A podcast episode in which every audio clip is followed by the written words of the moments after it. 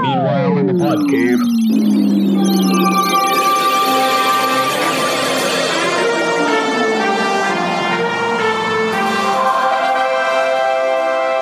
And welcome back to another edition of the Podmen. I'm Brad.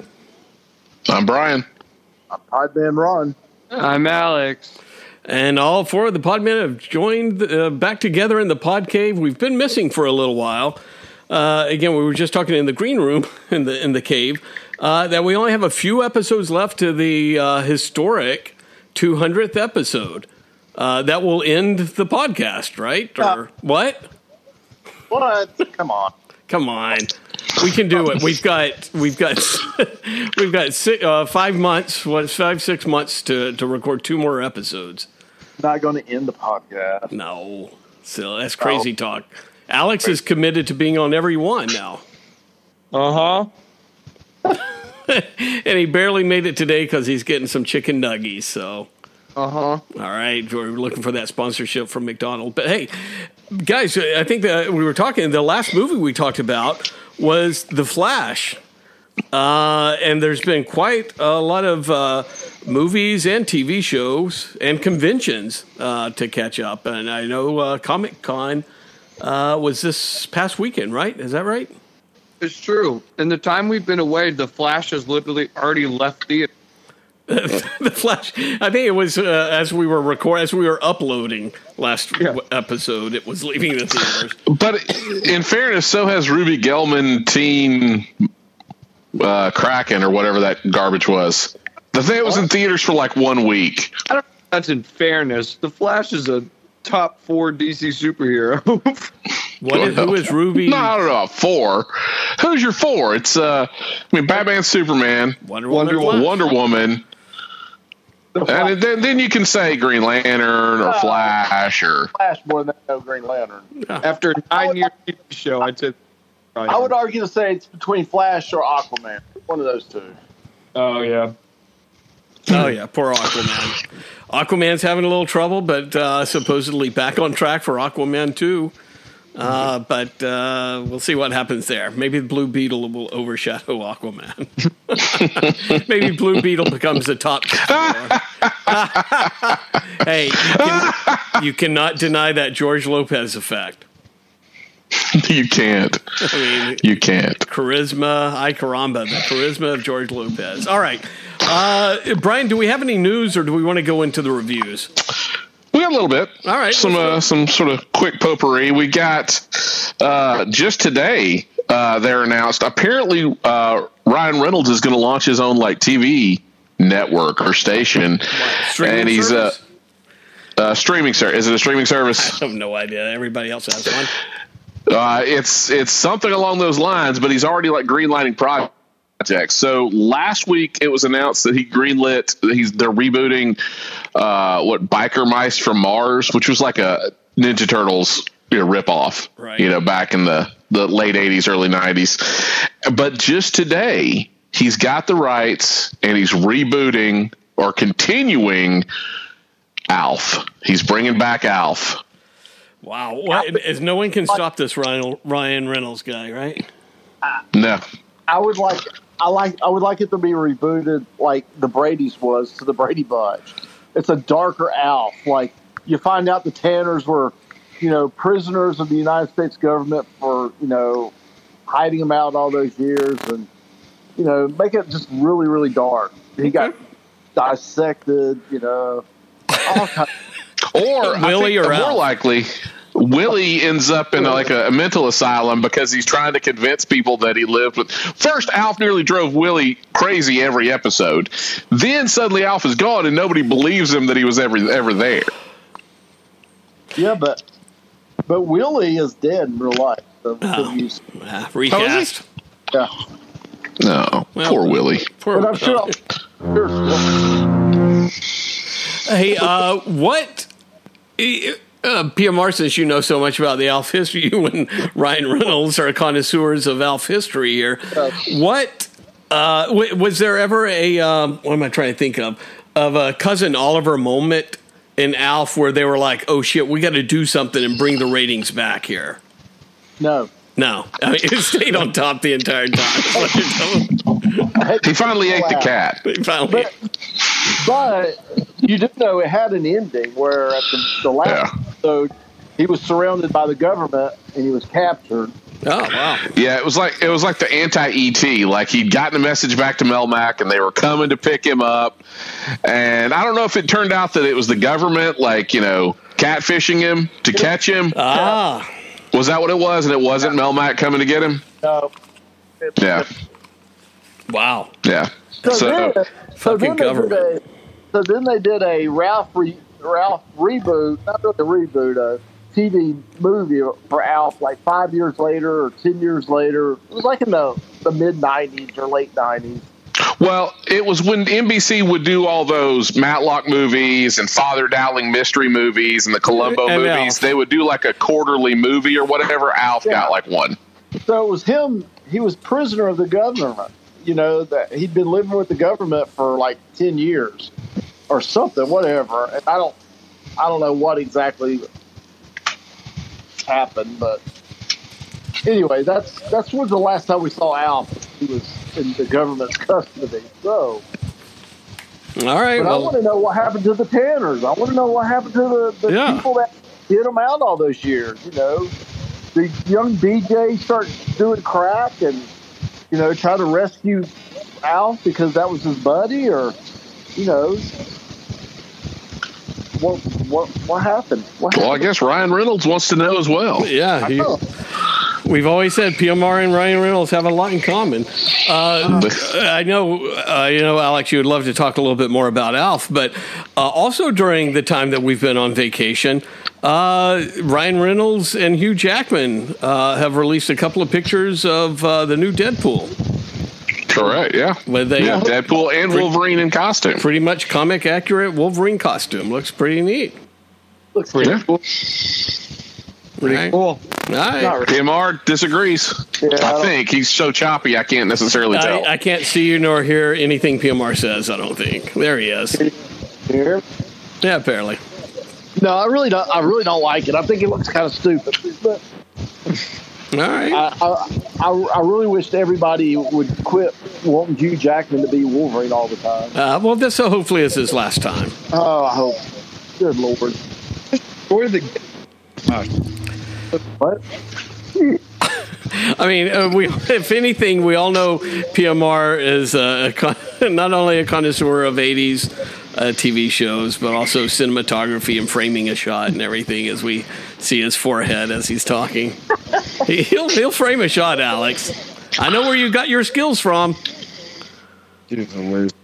yeah, he's a, a real he's a real master behind the camera. So, so y'all, next all, are you guys all excited about Wolverine and Jackman again? And yeah, why not? yeah. Like, It's gonna be. It's not gonna be MCU. It's it's gonna be Just for fun. this whole yeah. It's gonna be breaking the fourth wall. Yeah. They've shown the set is is supposed to be the rubble of 20th Century Fox. Yeah.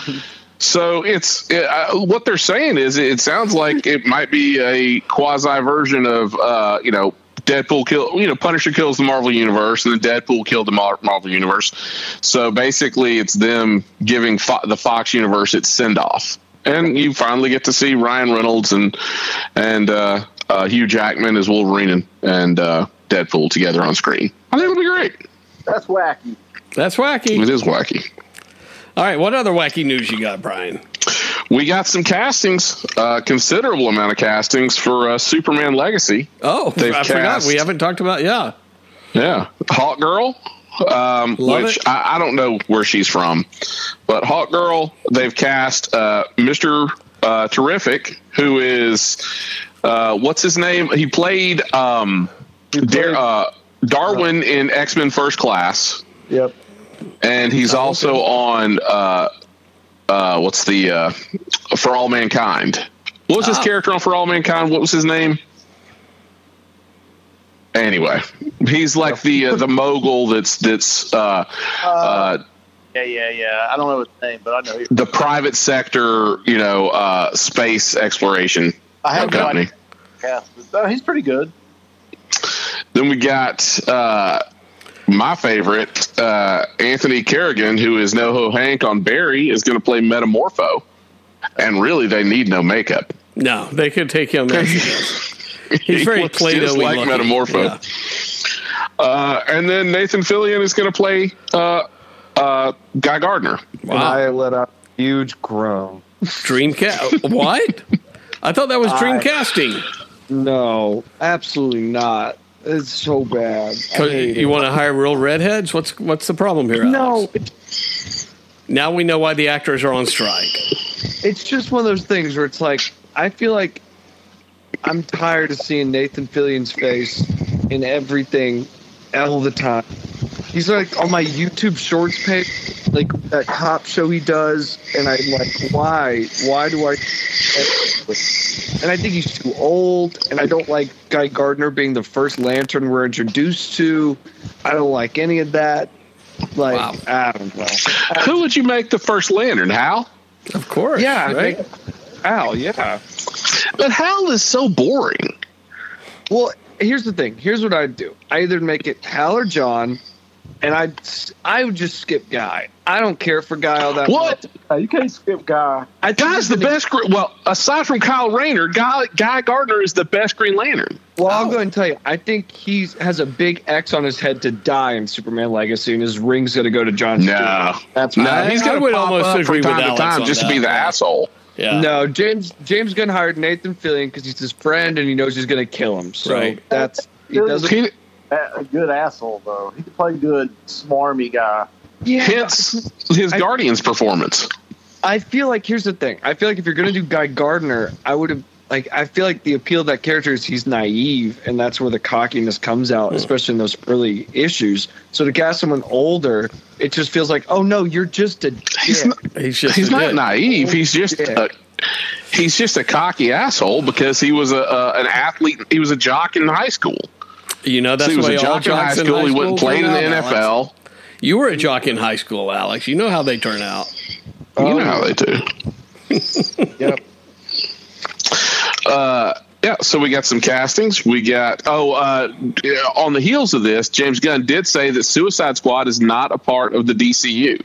Oh, Finally. wow. So We're still, but we're still getting a second season of Peacemaker. right, right. so Suicide Squad's its own thing because it wasn't a part of the Snyderverse either. So it's just kind of Right. out there. I guess he did. He said that solely because you know Nathan Fillion was uh, the detachable kid uh, in Gotcha. in Yeah. Suicide Squad. So uh, let's see what other news have we got. Uh, we got uh, well, there's something else. Hang on. There's something else. Alex, anything from Comic Con? We mentioned Comic Con earlier. Have you heard any news from anything Well- exciting? Everybody kind of dropped out, it feels like. We had the Spider-Man Two game story trailer. Okay. The, And did, did they resolve who Venom is? uh, kind of looks like Venom's carry on, but they don't. We don't really know, but it, it's look. It looks like what? You broke up.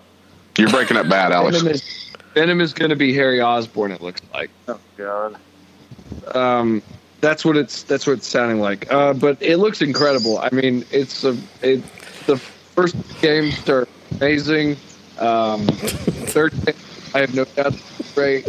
Uh, I, I don't have anything else to say. Venom's oh, my and it- God.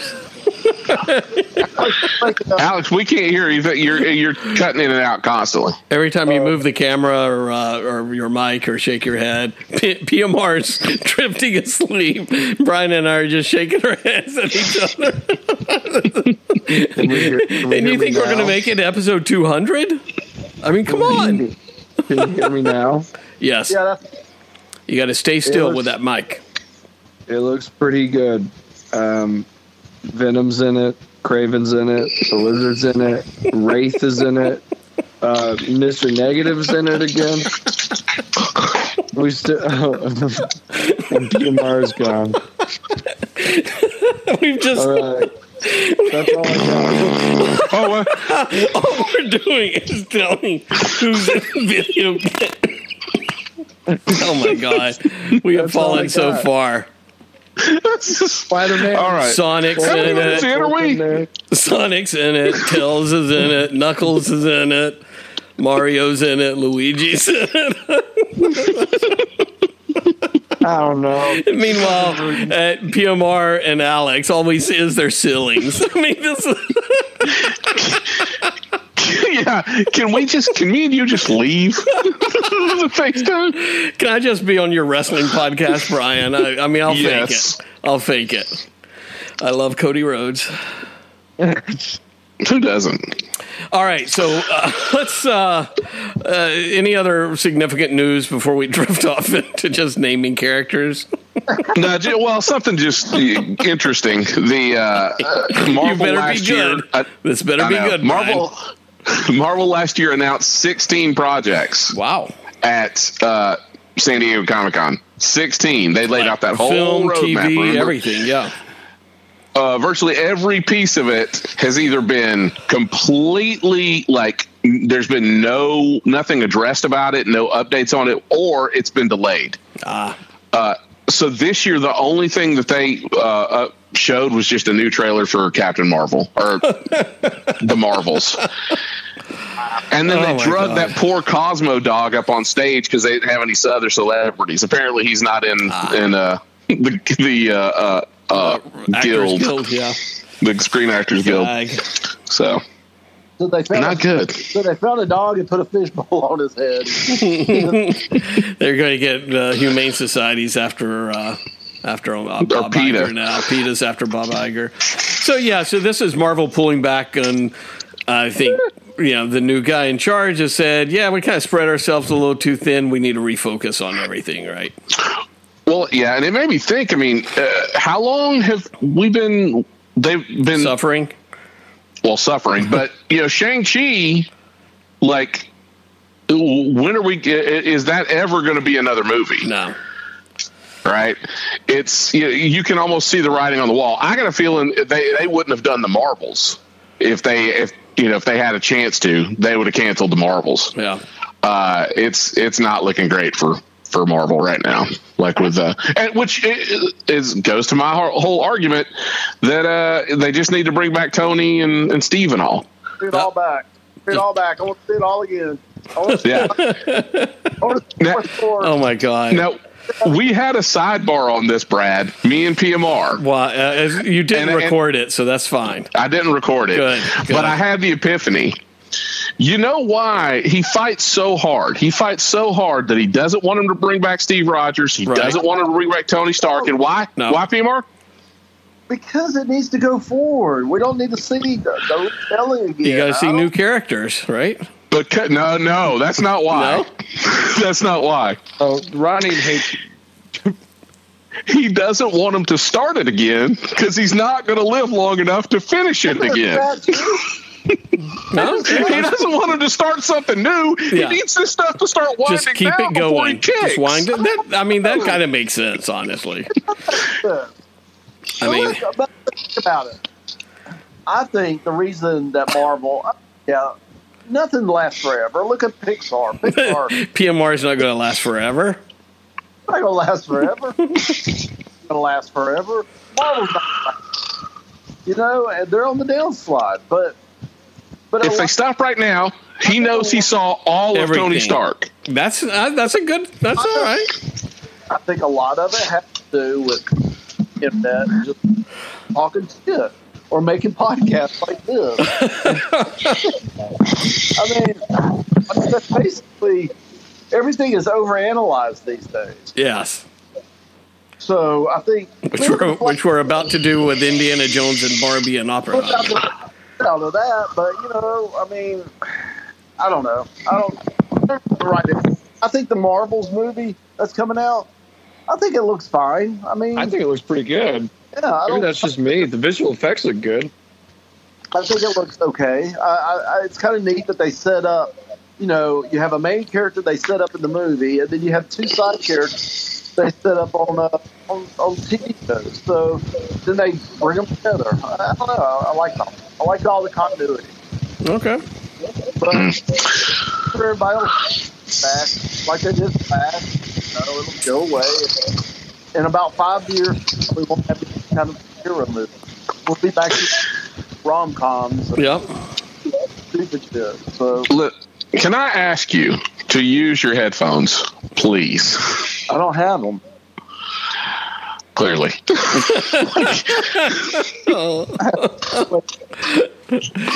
He was surprised by the recording tonight. Did you not hear me at all? You're just super choppy. Yeah, it almost sounds like you're holding the phone about a yard away from you as you're lying down in a in a pod cave somewhere or another. I don't know. I just all right. Just go on. I'll, I'll keep talking. Yeah. All right. All right.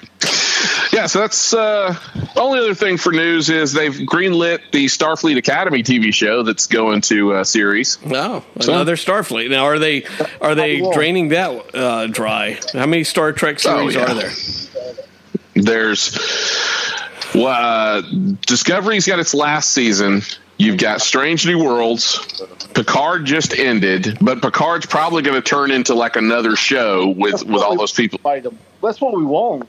That's what all the Trekkies want. They don't want another fucking Starfleet Academy TV show. Well, we just had an animated Starfleet Academy show that got canceled. So now they're going to do live action. And then you've got the Below Decks, right? Lower, Lower Decks, whatever it is. So yeah, like uh, uh Yeah, We're- enough. Paramount knows one tune to play. All right. So Well, there is one more bit of news that, came, that happened today. all right. Uh, it's pretty big. Uh, Thomas Haden Church, who infamously played Sandman in Spider-Man 3 with Tobey Maguire, yeah. well, he's come out today and said he's heard that Spider-Man 4 is in early development. Well, right. we, Sam- we, knew- we knew that. I don't Thanks a lot, Ta- Thomas Haden Church. I thought we knew. We didn't know that. I didn't know Which that. Spider-Man? What's Spider-Man Four? Is that with Tobey I'm- Maguire. with Tobey Maguire? Yeah, Oh, that's Spider Man. yeah, that's fine. With Sam Raimi attached to directing Tobey Maguire coming back. Is that he's saying development? Yeah. Eh. Well, now Brad's like hitting the yeah, that's mic. this thing on. Did you get that off IndieWire? Yeah, that That's must what- have that's straight what- off of IndieWire to straight I've to. been I by thought he was going to announce. I thought he was going to announce Sideways Two was in production. That's what Thomas Haden Church said, not me, man. I Is he we in the were- video game? No. I'm hoping for it. Yeah, where did where did he decide to, to drop this this nugget of truth? I don't know. It's been on Twitter On day X? long. Thomas Haden Church had a press conference today. Everyone, gather round! Thank gather you. round! I have news. Media, Indian, I, Bob, IndieWire. I see you're there. Thank you for showing up. Thank you for showing up. Thomas Haden Church. Is this about the Wings reunion? No, no, no. I wish it was the Wings reunion. Sideways Two? No, sir. no. Bigger. you got to think bigger. Oh, Ryan Reynolds, where are you when we need you to save Wings? Hey, that's not a bad idea. There you go. Wings was a good show. Is it Wings was a rewatchable? good show. I wonder what Crystal Bernard looks like today. Smoking hot, I'm Uh-oh. sure. At 70. Uh, I The always heard internet that she can was. always find that for you. I always heard she was a lesbian, but that was just what I heard. yeah, that was all the rage on Indian Thomas- Wire. Thomas Haden Church tell you she was a lesbian. IndieWire exclusive. I heard. I heard it was. Church heard a rumor. Crystal heard Bernard her turned me and, down. Must be lesbian. Heard- exclusive no, no, no, on Indian heard- Wire. Listen up. yes. I heard that sh- her and uh, Gillian Anderson Ooh. were lesb- lesbian lovers, Ah. and I heard that uh, her and uh, the chick from Mad About You was also lesbian lovers. So, So what, This is- what have we watched recently? Yeah, I mean that's that's good lesbian news there. We get a new straight from Lesbian Wire. You heard this one? You heard this? Yeah. What 80s You know what I heard? sitcom actress just came out as lesbian? Crystal Bernard outed by podcaster. she is going to be so pissed. Her parents have not known. Yeah, when we out her. I hope they're not listeners. Oh my god. Next thing you know, that you tell me about Shelley Long. I was depressed. I don't think. Oh, God. she's got a husband. Ah, beard.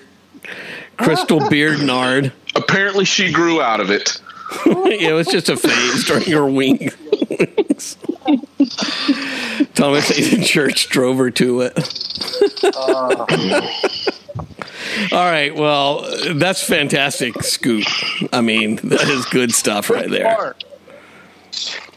The Thomas Haden Alright. Uh, all of it, all of it. That was good. That's good shtick right there. All right, let's go to the movies, shall we, guys?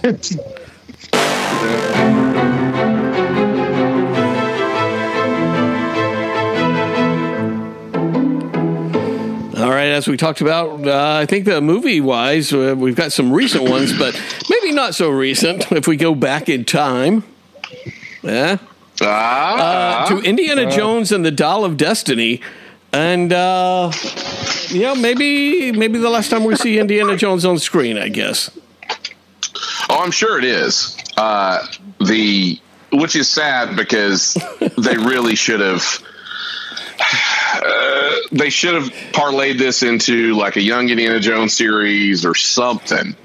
Uh, this was it was a comedy of errors. This movie, it was like there was an easy path, and they they they every time there was the light was green, they decided to turn right or turn Yeah. left. It was uh, they could have just done it. Um, but uh, I, and this is this is I think to uh, uh, when we talk about screenwriters and stuff, nobody wants to do fan service. It's like fan service is is frowned upon. Everybody wants to to do something new. Everybody wants to to spin it and subvert expectations. But all they had to do was just uh, take the pieces that were on the table, you know, put them together in an orderly fashion, and let everybody take the victory lap of you know thirty years of Indiana Jones, Yep. and they didn't do it. Yeah. Nope. Uh, so you were not happy with this, to say the least. No, I was not. It, well, for an example, for an example, they spent all of the first, very first uh, segment was the CGI segment where it was indie, uh, you know, uh, during still d- during the the end of uh, World War II. Like so, the Allies were the Allies were winning. Uh, Hitler had already fallen. They were trying to get his um, all of his artifacts that he had collected, the occult artifacts, and get them shipped off. Um, and that's where you pick up Indy. It's Indy and Basil, who we've never seen before, Wow. and uh, who's played by Toby Jones, right? Okay. And they're on this train, And and, it's played his for new sidekick or something? well, that's the father of his new sidekick. Ah. which really Indy was the sidekick. She was the the the protagonist for most of the movie. But um so but if they're doing CGI for all of this, if they're heavily doing CGI for all this, I don't know why they didn't just make it Marcus. Right, I would have right. preferred it just be Marcus, right? Um, but yeah, so they they kind of shoehorn in this new character just so they can say this character has a daughter, uh, uh, to then kick it forward to the moon landing. You know, the, we're celebrating the moon landing, so that's the time frame. Uh, so it's in the, it's now we jump to the 60s. Indiana Jones retiring. He's a as a professor. He's not even at uh, at what's the university he was always at. A big one. Yeah, he's not. So he's not even at the university he was at for the first three movies, which is like why. Like, uh, um, he, he's retiring. Uh, she's trying to get him to help her find the MacGuffin, which is the Dial of Destiny, and the uh, Nazis, which I get. The guy is supposed to be von Braun. They're not saying he's von Braun. They're saying he's somebody else, but because he helped the U.S. get to the moon with his rocket technology, uh, they're giving him all this latitude to do whatever the hell he wants. He's got his own special like Secret Service detail that they're, they're perfectly willing to kill civilians on you know, on his say so with no problem. Uh, Indy's framed for murder, which they never resolve that. Like, uh, there's no resolution at whatsoever to the fact that it's on the news that you know he's he's wanted in connection with these murders. Uh, and then they their kick off on their adventure. Their adventure in the adventure, they keep talking about that the Dial of Destiny will take them back because it's 1969 and it'll take them back to 1939. They they say Okay. this five times Right. that it'll take them back 30 years. Uh, But because they explain want to go, they, want to go back thirty years, or that's just what He wants to. go back. He wants to go back. He wants to kill Hitler. Okay, that's and why it's that's take the over. proverbial. Okay, Yeah, he wants to kill Hitler and take over and do it the right way. Like, because he knows all the mistakes Hitler made. Makes not sense. that, not that the Jews shouldn't, you know, be rounded up and No, put in just- concentration camps. he just wants It's to do it right this time. He wants to do it right this time. Okay. So, so you've got. Now, here's here's a paradox, or here's an issue with this. If he goes back in time and kills Hitler, why would they just make this guy the Fuhrer when he just killed the Fuhrer? Well, It maybe isn't like John Wilkes Booth Right. killed Lincoln and now he's the new president. it doesn't work that way. maybe it does in Like Germany. so, so that was his plan to go back, kill Hitler, and become the new Fuhrer. It makes no goddamn sense. The um, uh, but the bigger thing I take issue with is they keep going back to it's going to be 30 years. It's going to take you back in time 30 years, 30 years, 30 years, 30 years, 30 years. Nobody ever said why they thought it would be 30 years. Oh, Because okay. lo and behold, when they actually use the dial, they go back uh, 2,000 years. right? So they go back to uh, um, ancient like Greece at uh, at this battle that I'd never even heard of. So they could have picked a like a battle that was more well known in history. Right. Right, uh, and they keep talking about Archimedes. Well, Archimedes, they keep they keep also saying all these things about Archimedes, where it's like, well, Archimedes did this, and oh, Archimedes was a fan of that. Really? Do we know this much about somebody that you know well, well, lived a hundred years before Sat in a bathtub. Jesus? Yeah, Right? Like, so, Alex. Alex? Uh, yeah. Yes, we do actually. oh, Okay. all right. All right. All right. Everything it says in the movie, like in the history lesson, is stuff we do know about Archimedes. That he was obsessed with water displacement. That's Yeah. what I mean. He sat in a bathtub. very That's the interested only and said Eureka. which this guy is a genius le- that can manipulate time, but he's just uh, completely obsessed with the fact that wait a minute, if I put more water in this pot, it'll overflow.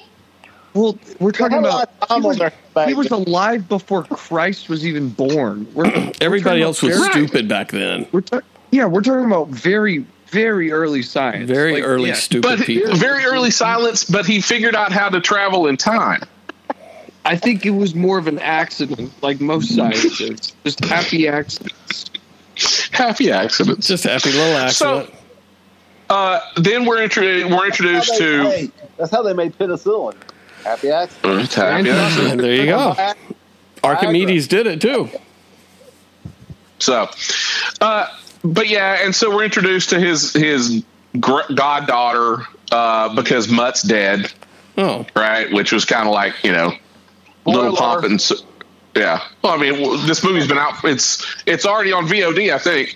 uh, we're so late to this, but um, the my whole issue with it is they could have so easily made this better, like just fixing some plot holes and just uh, put him at uh, the university he's normally at. Make it Marcus or make it Marcus's daughter or something like, or, or don't even make it Marcus, right? You've got Sallah is there in the U.S. and he has grandkids. So why couldn't it have been one of Sallah's kids instead of introducing this new character and stapling on a history that that didn't happen before, hmm. right? Or just make it short round. yeah. Why the fuck they didn't make it short round? Not only did they not make it short oh, round, Oh, boy. there is literally no mention in the entire film at any point that short round exists, has ever spoken to Indiana Jones in the past 50 years. Nothing. There is no nothing whatsoever re- referencing short round. Something it and Crystal Skull have in common. And Well, yeah. Crusade. Mean, right, right. But that's the thing is, if you're trying to say, look, Indiana Jones has got this, and that was the point they were trying to make was he has this extended family. So even though Mutt's dead, he has this extended family. He has these people that care about him, right? The kid Right. was his. uh, She even has her own short round character, right? So it's not only Indy. You got Indy, her, and then her short round. Wow. So Indy gets marginalized most of this movie. And and here's the thing too. Indy is broken. He's broken, he's sad, like he's just a shell of himself. Well, I would argue if Marion has left him and Mutt is dead and he's an adventurer, he's going to double down on the adventure. You would He's going to so. be getting into shit that he shouldn't be getting into at his age. Right. That makes more sense from a story, from a story, from a narrative. Not he's getting drug into the adventure. He's the one leaping forward into the adventure, and somebody else is trying to pull him back and protect him. Right. It just doesn't make sense from a character standpoint. His motivations. It's it's bad. So, uh, so It's Alex, so I mean, you, I think PMR, you, you were not a fan of this movie, or you were okay with this send off. No, no, it was terrible. Um, Okay. to Brian's, to Brian's uh, Rant. rant. Analysis. yeah, they, the perfect story would have been Short Round would have been the character, and Short Round's daughter would have been the character that went with Indy. And then they would have dragged Short Round like he would have been the bumbling kind of Marcus character. And, uh, you know, trying to protect his daughter the whole time. And then at some point prove himself, showing that he's still a badass that he was like when he was a kid. There was so much they could have done, and Or so much, if you did, so many Sorry. things done with this. But what or what? I was just going to say, Sol, there's a big plot point in this that Sallah's grandkids, like he talks, he tells them stories about Indiana Jones adventures. Like he tell, like that's a big thing. He tells all his grandkids about all these grand adventures him and Indiana Jones went on. So if you didn't want to do short round, which I don't know why you wouldn't, No, I he's mean- like at the time this thing was filming, he was probably one of the hottest commodities. Yeah, Uh, No, like- no, he was filming everything everywhere all at once while this was shooting. Okay. So, so no one knew him still.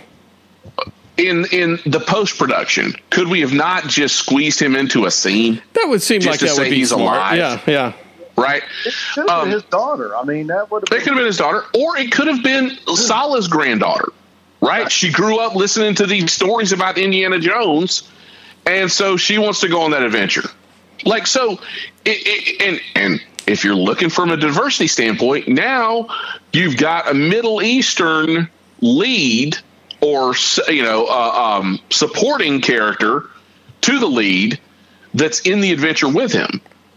And I like- think people would have liked that. They, it, it, if it was Sallah's kid or if it would have been Short Round's kid, they would have been more accepting of this, more so than they would have been someone that they'd never seen before. It just seemed like it was shoehorned in.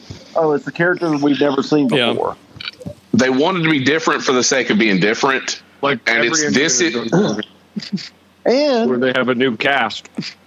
here's the thing: you can always just fucking recast the fucking part of Mutt. I mean, he was in one movie.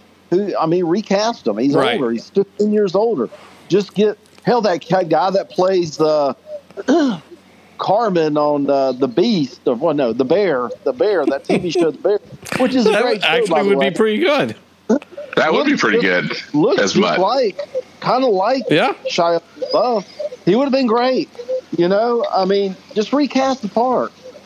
But, But the prob- the problem is for whatever it, whether it's producers, writers, whatever, you get into two schools of thought. You get into the uh, let's let's give the audience what they want, and uh, and and this is the last time we're going to get Harrison Ford as Indiana Jones. It could have been a victory lap. Right. Instead of that, you get and, and any of these characters they introduce, they're not going to be in another movie. This was the one time that they like, so they could have done fan service, ooh, which is apparently in some You don't do that it's just anymore. like you know, Yeah. uh, it's it's the hacky thing to do, or you can shoehorn in characters and plot points and, and not address and, and have whole like a Swiss cheese script, but that's that's the artistic choice. Real It doesn't make any goddamn sense. Just so Alex can talk because he's the counterpoint to all of this. But Yep. one more counterpoint, one more point I want to make is the the movie felt like I, I addressed the uh, the Brady's to the Brady Bunch. How the Brady's was very serious. Right. This felt, feels just like that. This is like a like everything was just so sad and depressing and serious and the the fun action Spielberg type adventure wasn't there. It wasn't. There was no quips or funny quips or the the fun. Even as bad as Kingdom of the Crystal Skull was, there was still And it was Last still Crusade. fun. I mean, yeah, it, it was still it was still fun. So this had this was not fun. I mean, it was not fun at all. They had too many car chases. It hell, I was yawning in it. I mean, if you're yawning in a an Indiana Jones movie, then you got a problem. I mean, there's there's a problem with the movie. Alex, I mean, I mean, I have to admit that the, you know, watching in pre- preparation for going to see this movie in the the theaters, I started, started watching the other ones, and that didn't help out because they didn't really hold up to me as good. Cine- they were fun, enjoyable movies, but nothing special. Uh, and then our back the back and forth with uh, Brian, you and Alex, kind of made me not want to go see this movie either. But Alex, you're saying it's still worth a view. Yeah, it's great. All right. It's Counterpoint, Great. Brian. okay. Here's here's just thankful. Alex, we can't hear you. You might want to stop moving around. Here's the thing. Here's the thing. James Mangold is an excellent, Everybody loves James Mangold. almost a perfect track record of different genres. Hey, Alex, you're going to have to put that. You're going to have to talk like it's a phone because you're breaking up. Okay. Can you hear me? Now we got you. Okay.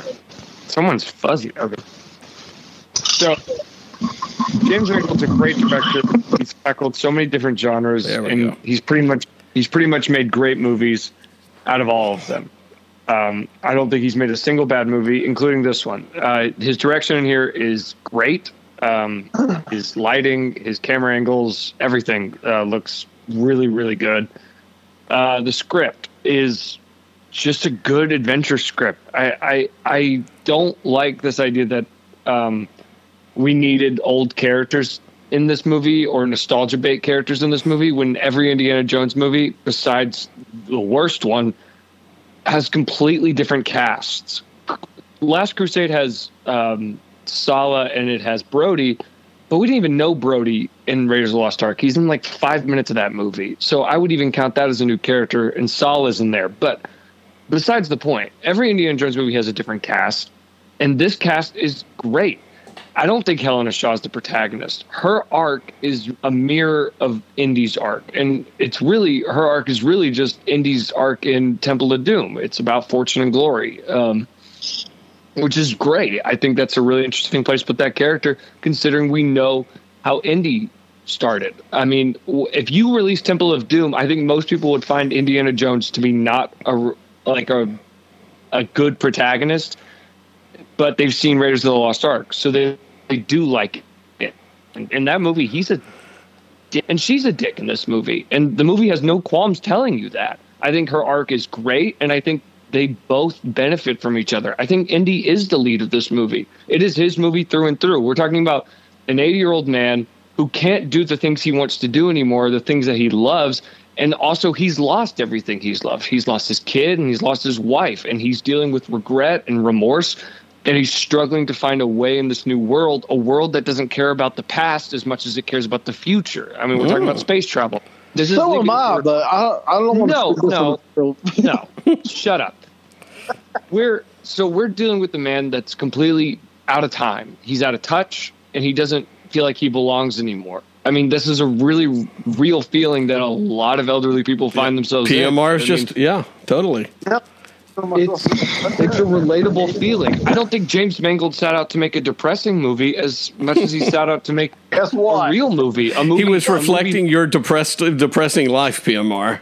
I guess so. he's reflecting the reality of these circumstances and i think it's actually beautiful and i think it's a really beautiful Wow. trip with this character that culminates in him realizing that he's been denying people love and he's been denying himself love Wow. because he feels he, he hasn't earned it anymore and he feels like he's too out of touch to even grasp it and it's a really beautiful journey we're also talking about yes spoilers the ending time travel and it's convoluted and weird but it's really important to Indy. We're talking about a man who's spent his entire life studying archaeology, and he gets to look his life in the face. He gets to he gets to be there and present with it, and it's sad for him because that's all he that's all he has to care about now.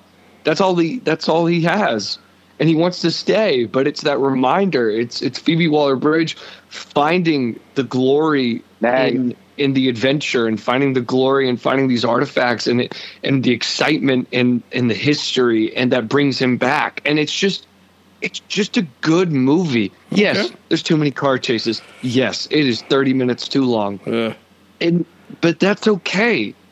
You know why? Because at the end of the day, I saw an Indiana Jones movie for the last time. I watched all of them in preparation, and I had a really good time. I knew this movie was a send off, and I knew it was going to be an emotional send off, and I knew it wasn't going to have the same direction as a Spielberg movie because it's not Spielberg directing. We're talking about the guy who directed Logan, who, the guy who directed, I think, Copland. Like, we're talking about a very, very serious director who likes serious source material and taking his characters in a different direction than where they've been before. A realistic approach. And I think this is a really good approach. And I think it's a really good send off. And I think it's a really important send off with a great message and a really fun time. I don't think this movie's that depressing. I think it's real. I don't think it's depressing. Um, I want real. well, that's what you got, and That's that's, what you got, Indiana's sucker. All about is immersing yourself. the Raiders of the Lost Ark is so impre- impressive because it felt real in the sense of the journey felt authentic. It felt like you could actually go there and do those things. This movie feels real in a different way. It feels real in an emotional way. Uh, something that we don't usually get in Indiana Jones movie. Arcs are not something Indiana Jones really does. Um, at least they've always been subtle arcs, and this one feels very very much the center of this movie, and I really enjoyed that. Um, I think it's a great movie. Um, I really enjoyed it. It's one of my favorite of the year. Um, Wow, you hear that? Spider Verse, look out! No, it's not better than Spider Verse. Oh, but it's good. I'm glad you said that about the going back in time at the end because that was the really ridiculous part. Because although time travel wasn't bad, I think it should have been more subtle. He should never have met Archimedes. He should. Why? That loses all the emotional impact of that moment. No, he should have just. They looked down. They saw you know ships in battle from way back whenever the fuck that was, and one of those. You know, one of those moments in, in Indiana Jones where it's like, could that really have, hap- you know, was that? But that's the, but see what- all we're talking about just Raiders of the Lost Ark and this that do we Indy doesn't didn't see God, so he doesn't know. But in both Temple of Doom and in Last Crusade, he's standing impossibilities, staring impossibilities in the face. This Yeah, is just like like- that. I don't know. Just Let him have his moment. I think it's. I think why why are we so pent up about time travel when it is really important to the character and it fulfills his emotional arc?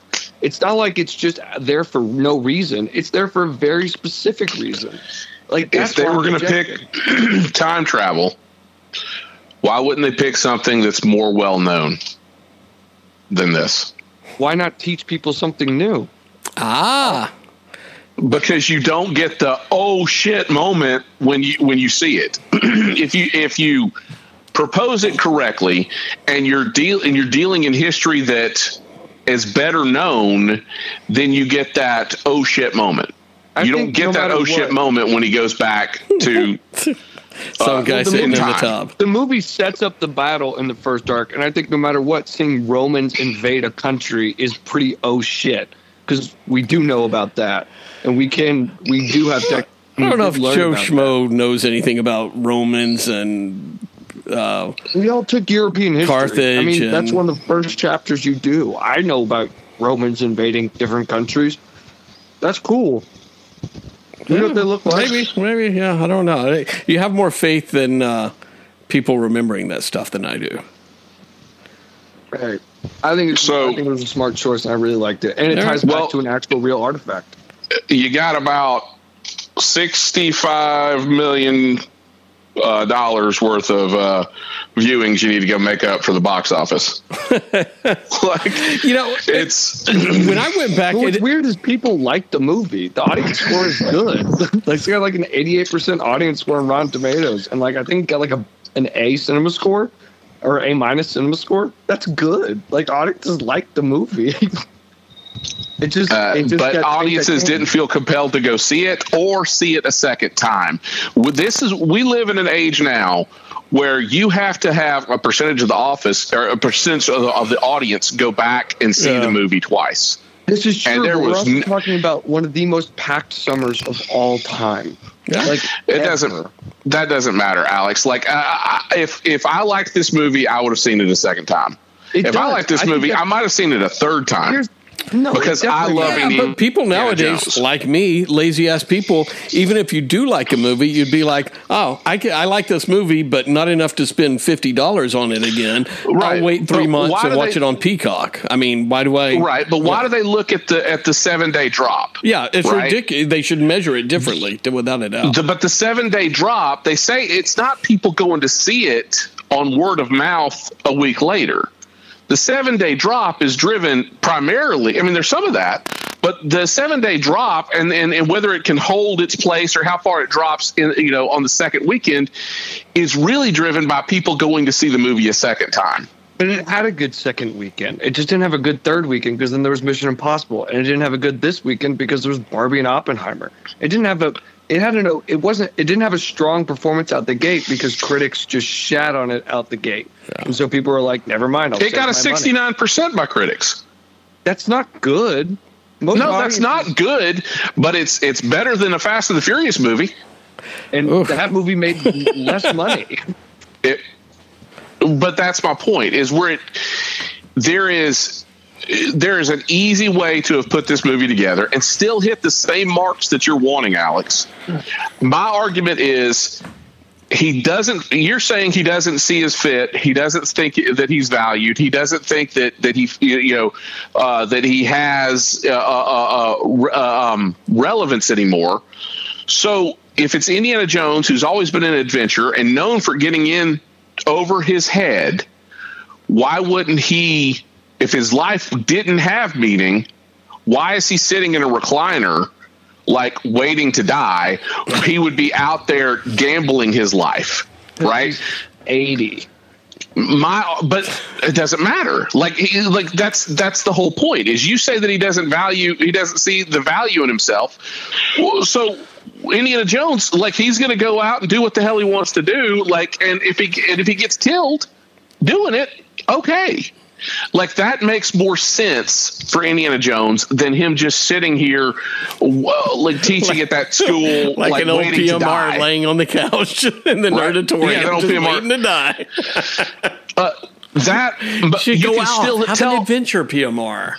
Bring some excitement. You excitement. can tell to your almost the exact same story, Alex, and tweak that motivation, and it makes more sense. Jump in the Right? general league. I disagree. something. I don't, I don't think I'd care about Indy. Like if Indy puts himself in harm's danger because he's depressed, I don't find that as interesting as They're not going to tell you he's depressed. So ah. that's the whole point.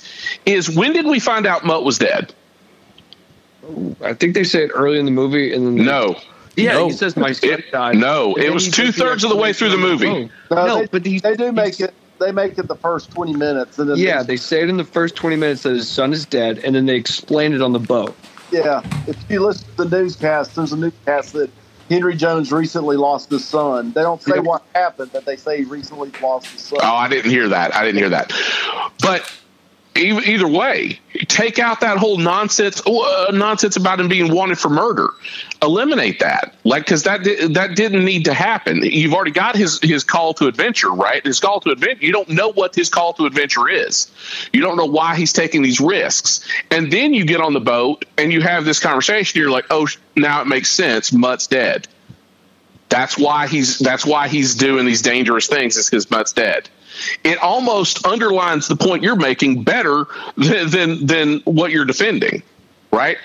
The one, I two, I, I like seeing I like seeing a really depressed guy get up on his horse, just like Logan. I like how that movie starts off with a really depressed Well, Logan. but Alex, I think you you there's a part of you like the movie, and then there's the well, I like James Mangold, and I'm going to defend James Mangold and be uh. blind to any like script issues or blind to any like choices that Just didn't like make a sense. Snyder I'm fan. not. I'm swear not. to God. I'm not blind to any of any choices that I don't like. But what I can I say? All I can say is the movie's really well put together. Like I Wow. don't see. I don't see to the level of critique that y'all do because I went in going to see an Indiana Jones movie and I got an Indiana Jones movie. It hit everything I wanted to hit and it gave me something I didn't even know I wanted. It was Wow. a visceral emotional reaction from me, and that's all I needed. I didn't need any. I can't I wait to hear this fans. Barbie review if Indiana Jones gives you. All right, so uh, Alex, you obviously what, what's your rating for this? Four out of five. Four out of five. All right, PMR. Three out of five. Brian. Three. Two. Two. Wow. Very disappointing here, Alex. All right. Well, uh, when it comes to Disney Plus, I will check it out and give give my verdict. I will again. I will say that I was disappointed rewatching the other movies, and I honestly didn't finish watching Crystal Skull uh, again. I couldn't. I just couldn't get past it. Um, so I'm, i things are not looking good for a Dial of Destiny for me. I don't think. if I was making fun of The Last Crusade, which is arguably the best of the movies, and I was saying how horrible this was, uh, then I'm not sure if Dial of Destiny has any chance. One other little little piece of this. Again, back to that whole let's subvert expectations. We don't want to do fan service because that's hacky, all that kind of nonsense. Probably the most famous story uh, from Indiana Jones that's not in movies is the Dark Horse miniseries, Indiana Jones and the Fate of Atlantis. But we can't do Atlantis because they did it in the comic book. Ah. That's what this should have been. If he was going back in time, if you wanted to deal with this kind of stuff, instead of doing Archimedes, do fucking Atlantis. Wow, Brian, I And think you have a problem with you're gold. Uh, but we'll we'll talk about that in therapy later. Yep. you really seem to have a problem with this Archimedes kid. All right, uh, let's go fast forward in time uh, to Oppenheimer Barbie that uh, premiered this past weekend, and both movies are getting really good reviews. So we'll see what the drop off of Barbie is. See if people start complaining. If uh, more people keep complaining about the wokeness of Barbie, if that drops off and affects It's its too box office. woke. Office. It's too dang woke. Uh, Oppenheimer, who uh, Alex, Brian, you guys have seen both these movies. PMR, No, I did not see it. nah, either neither one. No. Oh, okay, me either. Oppenheimer, I would I would like to see. Barbie, maybe. Yeah, I, of the two, I definitely liked Oppenheimer better. All right, Um, Me too. The let's start. You want to start with Oppenheimer? start with Oppenheimer. Like, uh, all right. So Oppenheimer, it is much like uh, Christopher Nolan loves the complex narrative structure. Like, Now uh, you, sound like, like you sound like Alex now. well, yeah, uh, Insomnia, where it's dreams within dreams within dreams. You know, you you, you know, uh, in uh, Tenet, it's like when you're watching things in reverse versus forward. You know, he likes these like uh, uh, complex narrative structures, and I think uh, it was okay in this, but I do think that it diminished some of the story what he chose to do. Uh, so basically, you've got there was a um, not a trial, but there was an inquiry uh, into Oppenheimer, right? Uh, after uh, the uh, um, Hiroshima and, and Nagasaki. And so you've got him effectively on trial here.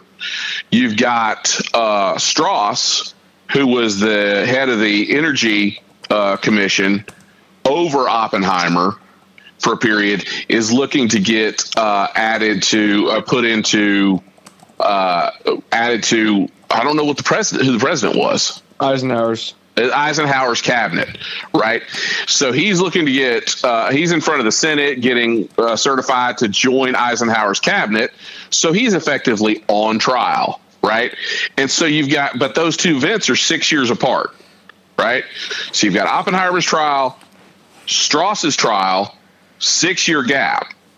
But then they're both flipping backwards to uh, the time, a time period between like 1938 and 1950, right? Uh, or maybe even 55, right? They're they're jumping back to this 18 year period, and so you're seeing it, but they're not doing it sequential. So Strauss will reference something, and it'll jump back to 1938. Oppenheimer will reference something, it jumps to 1945. Strauss mentioned something, it's 1947. Oppenheimer mentioned something. It's 1941. Yeah. Uh-huh. It's so all of these time like you needed like the script with like all the tabs in the back to go like all right, all right now flip back to page 17 all right now flip forward to page 97 Yeah. all right flip forward to page you know 203 flip back to page 7 it was that kind of stuff happening the whole time he it was not as confusing as it could have been right if it was if they if uh, a, a lesser director tried to tackle this Right. but i do think it hurt the story because then later on in the movie you start getting the two different scenes where now you're seeing the scene that you saw earlier from Oppenheimer's perspective. Now you're seeing it from Strauss's perspective, and and vice versa. So now you've got, in addition to two time periods flashing back to multiple events in like an 18 year period, now you're seeing from two different points of view, the same scene it was very complex in the structure that he chose. Uh, he also shoehorned in everybody that was ever probably name checked in the book uh, Modern Prometheus, which is the Oppenheimer book that this is based on. American, American, American Prometheus. There you go. The, uh, but so it, it's like this movie. You have to see it again, right? And honestly, you'd probably be better if you went and read the book and then watched it a second time. Uh, where because then it, I think then it would truly have like all of the punch that it should. I think some of the complexity of jumping around and that kind of stuff, you lost a little bit of the gravity of the scenes because it just hopped and hopped and hopped and hopped and hopped. Uh, whereas if it had been a more linear storyline, Maybe that I think it, there's some it would have been better. So, so directors So- don't need to be so cutesy with this stuff. Don't try to be so creative that it may cost a little bit of the the storyline, right? Or, if you're going to jump back, perspective or whatever. yeah, if you're going to jump back, stick with it a little bit longer. Not just okay. Here's here's three minutes set in 1941. All right, now we're jumping back to 1960. All right, now we're going to jump back to 1930. You know, 1939, and then uh, like it would be. It was very almost choppy because in addition to it jumping around, the sequences were relatively short sequences for a lot of them. So, but Uh, Alex, I enjoyed the movie. Alex, what are your thoughts on that? You're the uh, you love a good storytelling. I loved the movie a lot. Um, I think I agree with what Brian's saying, um, but it didn't bug me as much. I'd go on if anyone's watched the movie JFK. Um, I kin it kind of to that.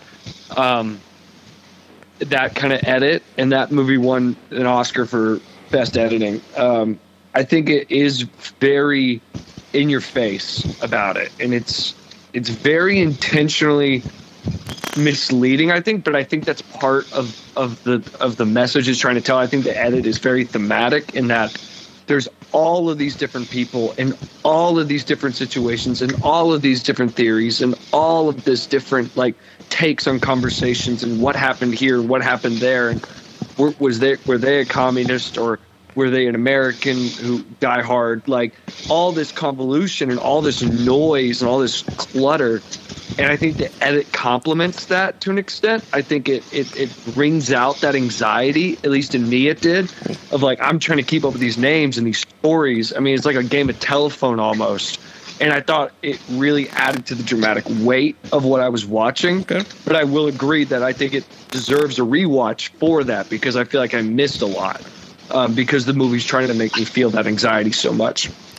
But to me, the weakest part here, once again for Nolan, is the sound mix. Um, He likes to play with sound a lot. He doesn't really find dialogue to be that important in some scenes, and so he drowns it out with score or with background noise, and it can sometimes distract. And I think for the human mind, it becomes like a "where do I concentrate" kind of thing Yeah. but I, he does it in i think different from Tenet, he does this more intentionally where when it's more science-based conversation he lets the noise come in because he's like i don't think my viewers are going to understand this anyway so let's just kind of drown it with a beautiful score They don't know nothing about no Archimedes or anything.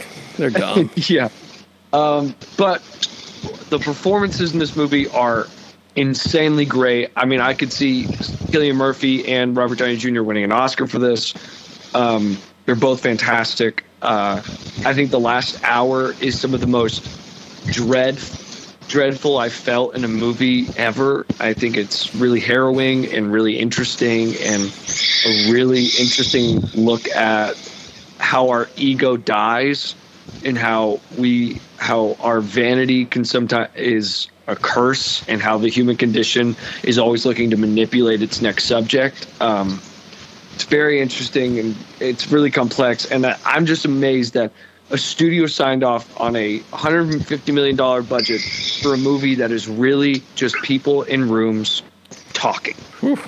PMR, And is this is this your kind of movie? I mean, this is Alex talking you out of it, PMR? Yeah, I'm kind of beginning to wonder if I want to go see this. no, it, it's great. I mean, it's so interesting and it's so complex. And I, I thought the, I, it's honestly, That's the problem. Nolan, Nolan made action sequences out of people talking. I mean, it's Okay. really that, it's really that good at directing. And the IMAX, I saw it in IMAX and I was blown away by the visuals. Um, there's two moments where there's no music and no nothing. It's just silent and it's just Is that where PMR and I can take a nap? Or those- Let us know when those come in because we can just take a I nap. will, I'll say the best scene in the movie is where the, when it's a, mu- a scene where the music cuts out and it's the scene where they're deciding where to drop the bomb. Um, and it is awful and so it makes you sick of your stomach. It is so good. Um, yeah, I think the movie's a five out of five. I think Wow. it's Nolan's best work, um, his most complex work, his best script, his best. I'd say honestly his best everything. Um, yeah, I think it's really, really good. It's my favorite of his movies by far. Wow, Brian, is it a five out of five for you? Probably, yeah. It's, I just, there's, I, I see at this point, I'm like, it's its own category. It's Nolan versus Nolan, right? It's not his best, his best movie. Um, there's things that I just, I feel like there was a point that they should have made, or maybe they did have in an earlier draft, and it just kind of got lost. But you had so many people that they introduce in this movie, and so many of them have um, a small responsibility and a small accountability, right? Uh, and nobody really says. There's not anybody that really, really protests building the bombs right. And so it's almost like that whole like you know the path to hell is, is you know one small step at a time sort of thing. It's you had so many people that and uh, were culpable aside from oppenheimer in making this happen that it's almost like well you saw one guy throwing up because like he got what what they had done. But that that guy represented, I guess, everybody's remorse of it because you didn't really see other people show any remorse after the bomb was dropped or any sort of what have we done, which. Uh, Oppenheimer gets the last line of the movie, um, which is very poetic. Uh, and that fixes and, that may be why that may be why they're like well let's not really let's not make let's not hint at this point too early right? Or let's let's not let's let oppenheimer be the one that realizes this as opposed to people like trying to protest this in the interim or or, or, raise their hand and say we shouldn't be doing this. It was it was everybody was like this whole this fueled the science, the physics, the science, the physics, the science, the physics. Can we do it? Can we do it? Can we do it? I feel like somebody in that room should have been saying should we do this? Like, how do we stop this? To there's even the point, the the scene with Truman, where Truman's pissed that Oppenheimer's trying to take credit for it. And Oppenheimer isn't. He's he feels like guilt ridden, but he's he's pissed at Oppenheimer because he thinks Oppenheimer's trying to take his his his spot in history. Uh, like uh, he's proud of you know killing two hundred thirty thousand people. So it's there is a little it's it, that gets a little wonky for me because it's like surely surely somebody said wait we're really gonna you know, we're building something that could m- murder people on a mass scale. No, and, and, uh, honestly, and, even after, so hold on a second, PMR. Even after it happens, nobody's up, really like, "Oh fuck, what have we what have we done?" Like nobody has that moment other than the one guy puking outside the the meeting. Go ahead. I honestly, I was just gonna say, I, I, I don't know. I didn't see the movie, and obviously, I didn't live in nineteen, you know, forty five. But honestly, I think they were just wanting to end this war that was killing so many people. You know, we were already losing lives like instantly. They wanted, to, they wanted to put an end to this war. I don't think anybody thought anything of it. I mean, it's not like it is today where we have No. over killing a bug on the road. I mean, No, that's not. That's not how the movie. Because the we the movie gives you the perspective of they're building this bomb for the Germans. They're not building this bomb for anyone else but the Germans. And, so and then they they're- miss their window to use it on Germany, And so, so they go ahead and use it on Japan. Yeah, and so it's not the, there is a moral question here. It's like the the the biggest question, and I think historians worldwide would have are always asking. It's like, what would have happened if we didn't drop the bomb? How much longer would this war have lasted? Were Right. two hundred thirty thousand innocent civilians really necessary to die so this war would end quicker? Innocent people, did they need to die? And that's a really important question. And whether you like it, PMR, no, that's that is a moral plunger. Like we don't know whether this would have ended. We could have ended the week If after. only you for could go back in time, Well, Alex. and it it also proposes the question: if we hadn't pushed for it, would. Russia have the atomic bomb? Because a lot of their research was leaked. Apparently, there was a spy in La Mesa that was sending stuff back to Russia. So, so us pushing forward with it, we were we were effectively, you know, uh, helping the Russians also with their nuclear power program. So it's like we we made this bet ourselves. Yep. So. Got to sleep in it. It's a really important movie. I think it's super timely, especially with Russia and Ukraine going on right now. Um, yeah, there's a lot of culpability, and it's really interesting, and it it, it did um, that I hadn't had before. I, uh, well, you say culpability, but I, that's part of the thing that bugs me is like it didn't feel like any of those scientists felt any sort of I think they- remorse or culpability for it. I mean, we have to look at it. I don't think they were. I don't think they. I, Yeah, that's what PMR was saying. That back then, yeah, I don't. Yeah. I don't think they. No, I'm- if you kill two hundred thirty thousand, the snap of your fingers, you feel a sense of culpability. You're a human being. Like they felt a sense of culpability. I think Nolan. Everyone said that Nolan wrote the script in a first person perspective, So the movie is always functioning in Oppenheimer's point of view. So I think part of that culpability you're missing comes from that, that this is a movie about Oppenheimer. And when it's not, we frame it as a black and white movie. And that's also intentional, that we hmm. frame it then as a black and white issue. But when in Oppenheimer's perspective, it's much more broad Interesting. and his lens. It's a really well. I would so like to see it. I mean, it's it's something like four hours or something, right? I mean, it's a long one, right? It's three. Three, three hours. Still, It feels two and a half. yeah, that There's feels like a probably a 12 hour cut, though. Although I'm sure it's fantastic in IMAX. I don't doubt that one bit. I just don't know if I want to carve out time to go see it in IMAX. Is all. I would.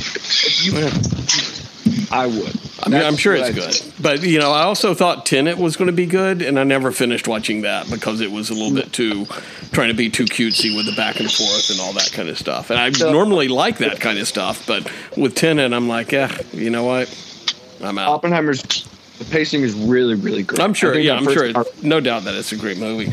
Uh, well, you know, There's- that's and there's also there's also like an Amadeus moment. So Ah, okay. In some theatrical releases, right? Because I, if it's what I think you're talking about, uh, I just saw today that they're uh, they're editing a few things. They're editing some clothes onto Florence Pugh. Yeah. are they? No, no, no. I was going to say there's an Amadeus moment. Um, yeah, they've got to put some clothes on Florence Pugh if he ever wants this to be seen in like a high school, you know, civics class or yeah. or, or history class. No, there's there's like a uh, Amadeus moment when you realize that. Well, you the movie Amadeus when it's like you realize who the bad guy is. Yeah, Uh, it's been a while since Um, I've seen I- Amadeus. people are complaining about the nudity. I don't. I think the nudity serves the story perfectly, and it's done really tastefully. I don't think it's done at like the ex, like just to have sex for sex sake. And honestly, it doesn't make you. It's not like it doesn't make you horny or like. It doesn't- it's not that feeling. It, it, But it's, it's more of a device. I would it's not like argue, short Alex, if you would like to take the twins to see the movie again, you might have a different feeling on those scenes. Yeah, but I, because Florence Pugh, a naked Florence Pugh, will make anybody horny. I don't care if you're dropping a bomb on three hundred thousand people or not. those scenes aren't meant to be like Titillating. Exciting. I think they're just both meant to be like they're, they're meant to show intimacy, uh, like So, but- closeness to characters. They edit this. What? Do I need to hurry up? Yeah, you're going to have to hurry up to the theater. To- But again, I think she'll show she show, she shows her stuff in other movies, so I think you're okay, PMR. All right. Well, that it sounds like a fantastic movie, no doubt. Uh, it sounds a little too heavy. Why don't we head over to the lighter side of a, to- a movie about a toy? I mean, that's I don't got to be a fun lighter. family fare, right? And You'd think. What? Of the two movies, one of them my le- my wife left bawling. Wow. It was not Oppenheimer. No, Barbie hit home with uh, with the misses there, Brian. Yeah. I did. al- I did also cry in Barbie. I would like. Oh to God, Alex. Hey. Oh my Christ. god. Can't help PMR. What went It hit- wrong? there's two moments. There's two moments that hit me, and uh, good. Yeah. So, I said uh, I told PMR when uh, after I saw it, my quote was, "If you thought the uh, the Lego Movie needed a little more existential crisis and gender politics, this is the movie for you." Right. Oh, I can't wait. if you're one of the many that thought, man, this Lego movie was good, but I need to feel a little bit more gender politics and And it was that close that made me not go see it. So. Oh man. But you were the only one. You and I were the only one, PMR. Everybody else in the world went to see it. So I, it did something right. I mean, I thought this was going to be more like Legally Blonde type uh, movie or something like that, rather than uh, having an actual statement here. No offense to Yeah. Legally Blonde. yeah, no, there's there is absolutely a statement Wow. uh, in this movie, like a uh, yeah, the statement was done. Blondes can get a law degree. There you go. I mean, that's a, that's a good enough state. Uh, so, Alex, can you summarize the the real plot of the movie here, aside from you know Barbie you know, finds herself? I don't know. Besides the cinematography and the music, can you comment on the actual story? Okay, well, get this out of the way real quick. Production design and cinematography are both great. Direction Beautiful. Great, blah, blah, blah, blah, blah. Gorgeous. Uh, Lots of pink. I don't know what design the Oscars. The movie itself is about Barbie uh, living her normal Barbie life um, In a in Barbie. Barbie land. Um, and when but suddenly some weird things start happening to her, uh, she isn't standing in high heels. She can't stand like with her toes on the ground anymore. She's not walking her toes. She goes flat footed. She starts thinking about death. Uh, it's um, cellulite on her legs. Um, which is pretty funny. And then so it leads her to a journey to the real world uh, Okay. with Ken. So she's uh, a toy. Ryan Go- She's n- kind like of like Toy Story type thing that goes to the real Yes. world? Okay. Yes, she's a toy who's being played by somebody, but it's not. It's played more like she's real, Okay. like she. Ha- but it's like being played with somebody, but she can still go to the real world. Like Oh she can God. venture to. The, Oppenheimer sounds more clear than this movie. yeah, this one. This one you kind of just have to go with what it what Okay, it tells you all right. are the rules, and you just are like, all right, and All it's right. believe it's fine, it's fun. Um, and then from there, we kind of get, like Brian said, it's a it's a very gender politics heavy thing. Uh, Ken, Ken, who's kind of been sidelined as just the accessory to Barbie, in the real world discovers the patriarchy, and so he goes back to Barbie Land and institutes the patriarchy in Barbie Land. Because there, it's more of a matriarchy. It's a it's like reversed, and Right. so Ugh. so basically, Ken becomes like a feminist, but for men, a men's rights activist, kind of. Um, and so it's kind of they play how all the men are are the the fear that women ha- that men have of women like taking over the world uh, with feminism. They kind of play on that with the Okay. Um, it's a really what I'll say here is it's a good movie that's not made for men, but it's a, a movie that men should go see because I think enough. the things it speaks on, um, the feminine view that a lot of men get confused by. I think it makes those points really clear, um, and I think it's an important movie for men to go see, especially if like you have like a little girl or you have a girlfriend or. But if you have boys, to- then fuck it. You don't really need to see it, probably, right? you're Is trying that to. what I'm hearing? No, you should. I You think have sons? I think it. I think it shows you a different lens on the feminine view. Um, but it's not. But necessarily, not necessarily. I don't care for it all that much. I liked it a lot. I'd probably give it a four out of five.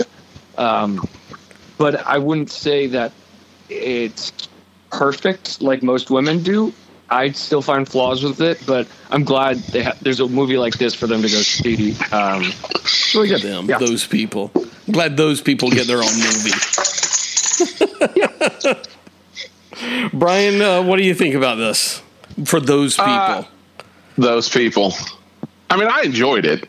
It's, uh, but the some of the uh, points they were trying to make, basic. Well, I mean, when if you if you take it at like when you're in the the- theater, you know, you probably you're just on the on for the ride. yeah. Um, just because but when you zoom out a little bit, the movie, is that what you're saying? Your wife that? drug you because your wife Yeah, you to sure. see this movie. Uh, yeah, exactly. uh, when when you're if you look at it from like uh, like that, you know, mile high view, uh, essentially the men uh, look at women, look at Barbie as an object, right? That they want to win. Even before any of this happens, uh, once Ken introduces them or once Ken sees the, the our world and the Right. patriarchy, and he brings it back, so their their behavior is already kind of toxic. When they see the real world, they double and triple down on the toxicity, right? And they start. Ga- this is, the, I guess, the piece that, that gets me is they start gaslighting the Barbies Ah, and so the Barbies are just totally subservient to to the Kens, and they didn't really explain why. Uh, but it was just basically like they. Uh, so uh, there was no. There was there was nobody that said again, kind of like the whole uh, Oppenheimer complaint. It's like there's nobody going, wait, this isn't right. It's like Barbie's gone, Ken goes back, Barbie comes back, and the the women are effectively, you know, subservient to all the Kens, and the Kens are are all broed out, and it's like. Uh, I don't know if they needed to show how that happened or, or how they kind of made that work, uh, or I don't know. It was just weird. It was just a little wonky. Like, Yeah. uh, but it it was. Well, it doesn't matter how this happened. Guys suck. Like it was. It was as soon as guys saw that they could get a one. Uh, they could they could manipulate the situation. One hundred percent of them did. That's, but that is probably true. On the flip side, that probably is reality. I mean, we, Oh, we saw that man, in. She-Hulk too. Yeah, there was there was some She-Hulk uh, concerns in this. So I think the movie. Yeah, I agree with Brian. That's how I took it at first. I do think it's that part because more of a comment, commentary on what men think women are going to do. Like they're going to gaslight us into into thinking that they can do better and all that. So kind of that talking point. Um, but yeah, I do agree. There's a tonal dissonance in the movie where Barbie's arc. I don't want to spoil anything, but Barbie's arc is completely different than where we leave Barbie Land. So what happens in Barbie Land is very different.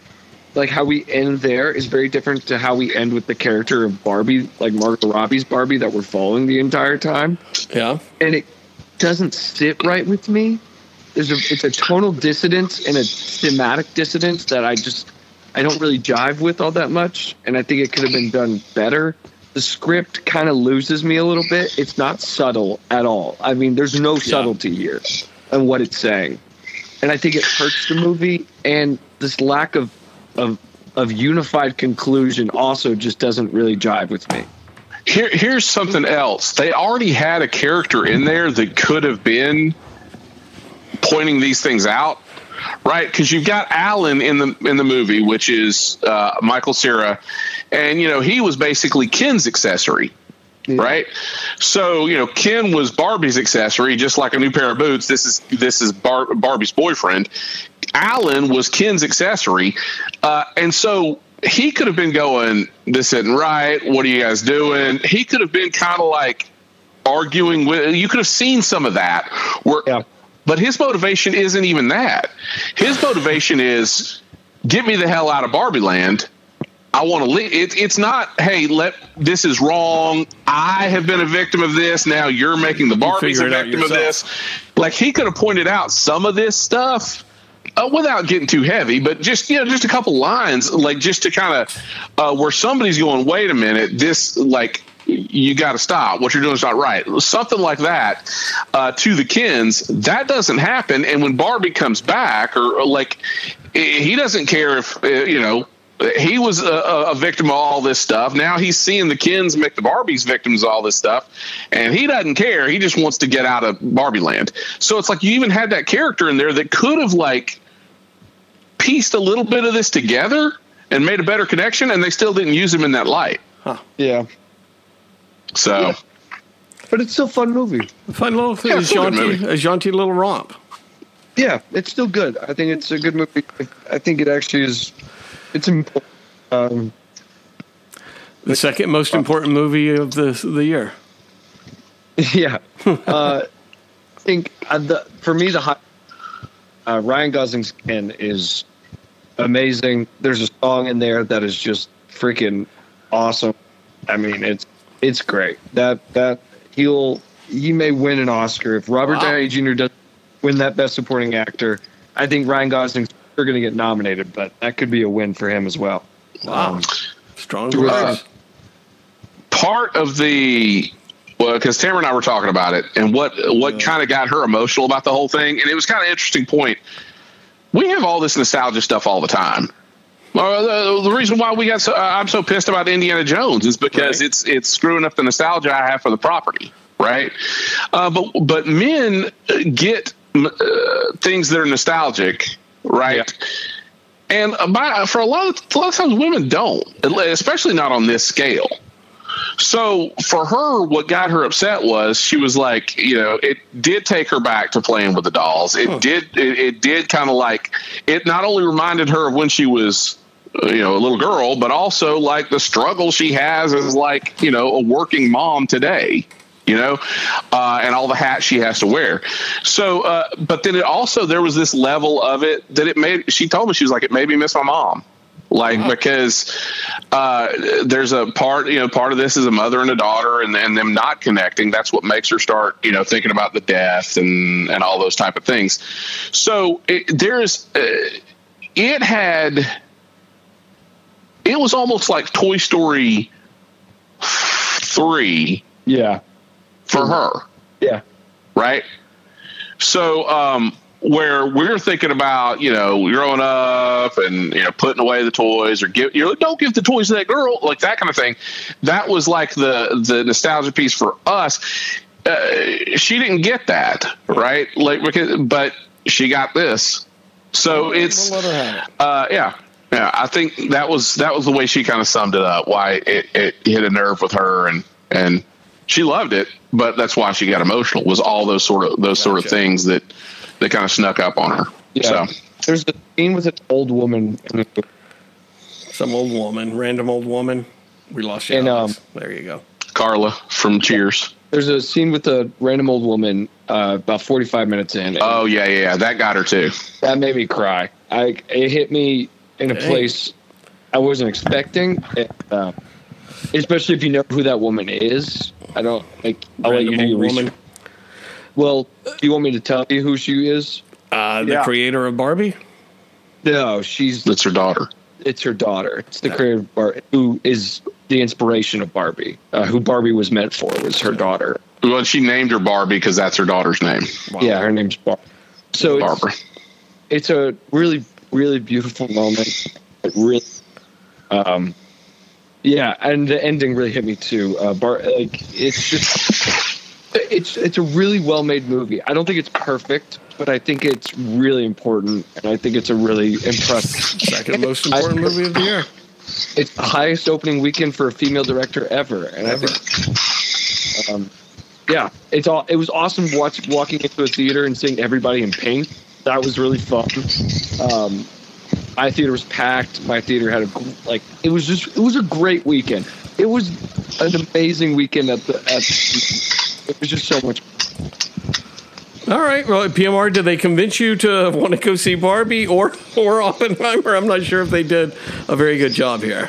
No, I'm, I'm pretty good, sure I'm not going to see either one of them. I'll, I'll probably watch them. okay. I love it. I'll go take. Don't worry. I'll see him next week. I'll go take him. Take him to see Barbie. Uh, So what's uh, what else we got? That's it. that's, That's it. Are you ready to wrap? Well, I had a, a potpourri. Uh, I got I got one thing I'm watching on TV. So go ahead. PMR, we haven't Well, heard uh, much from you. Let, let, what are you watching? Yeah, yeah. You do yours. You do your thing. You do your little thing. I was going to say, uh, uh, Alex recommended the show, uh, and I talked about earlier, The Bear, The bear. I love the bear. Hell yeah! and uh, fantastic show. I mean, wow, what a great show! Yeah. Um, two seasons, just finished it. Uh, I wasn't crazy about the first half of the second season, but it really like got really good towards the second half of the second season. Um, but yeah, and it's a very stressful show, but Mm. but uh, I, I loved it. I love it. Love it a lot. I highly recommend, and looking All right. forward to the whenever that comes out. Yeah. We- We've talked about it before, like the bear, and I finished season two. We finished season two this week.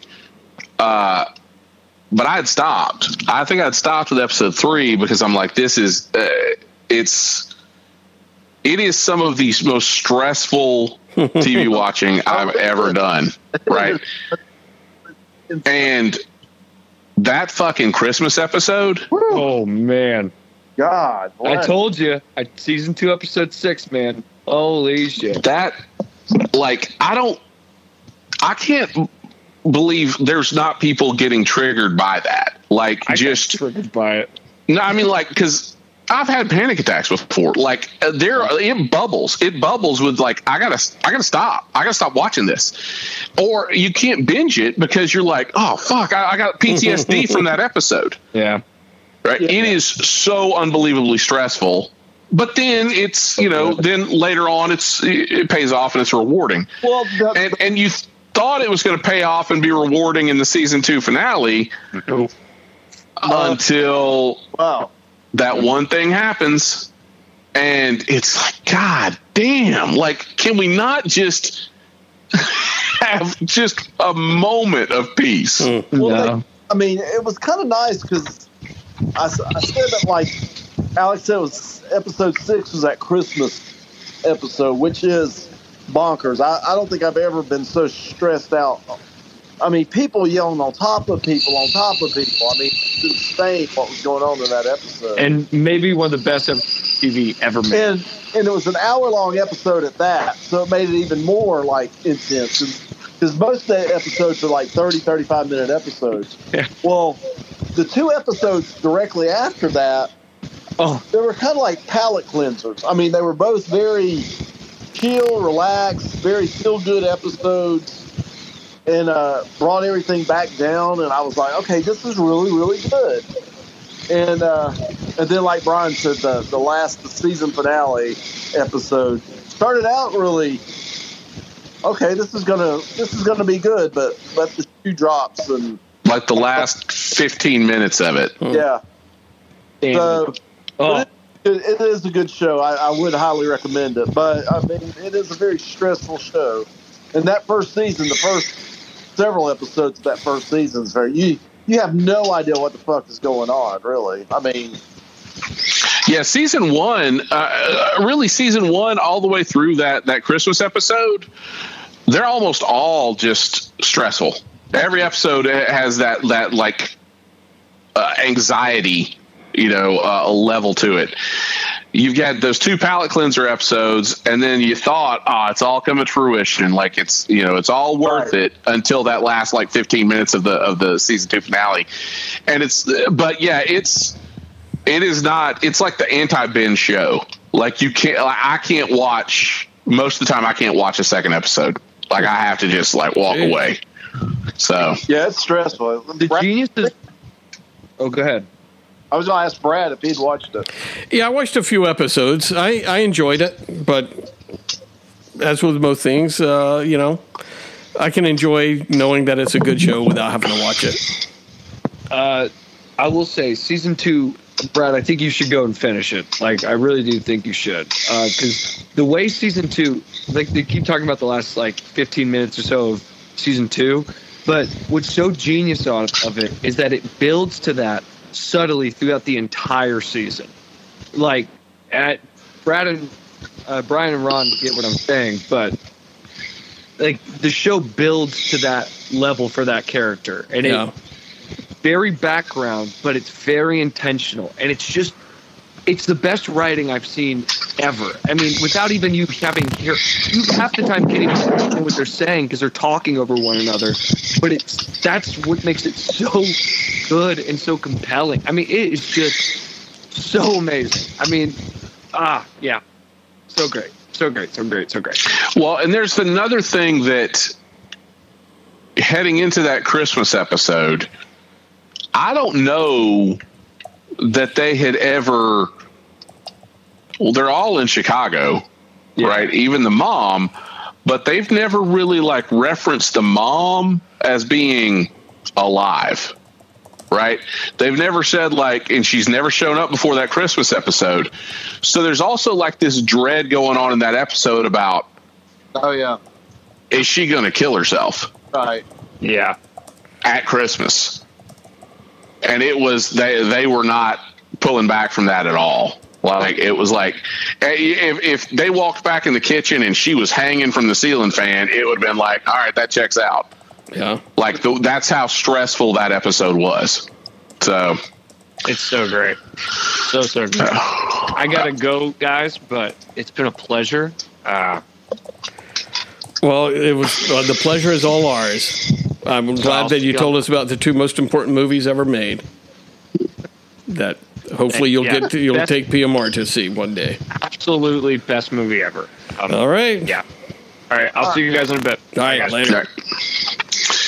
Well, I had a little tidbit. Have a We can tidbit. Go at a tidbit. Hopefully, end on. Yeah. But uh, uh, me and PMR went on an excursion. what? A Uh, road trip? Uh, yeah, the week uh, not this past weekend, but the weekend before. Where did We we go? But what was our big the highlight? What was the highlight? Oh yeah. Fine. Okay. I recognize that from uh, the reboot of Dukes of Hazzard. No, the original. Oh, okay. Uh, yeah, we uh, we went to Cooter's uh, Nashville. Garage. Wow. Cooter's Garage, Nashville. Yeah, Cooter from uh, Dukes of Hazzard fame Yeah. Oh yeah. has a museum in Nashville with all sorts of Dukes of Hazzard memorabilia Brad, they had and merchandise for sale. they Oh. had the Dukes of Hazzard game, Brad. Oh my God! I remember featuring that in a video for high school one day, one time, many years ago.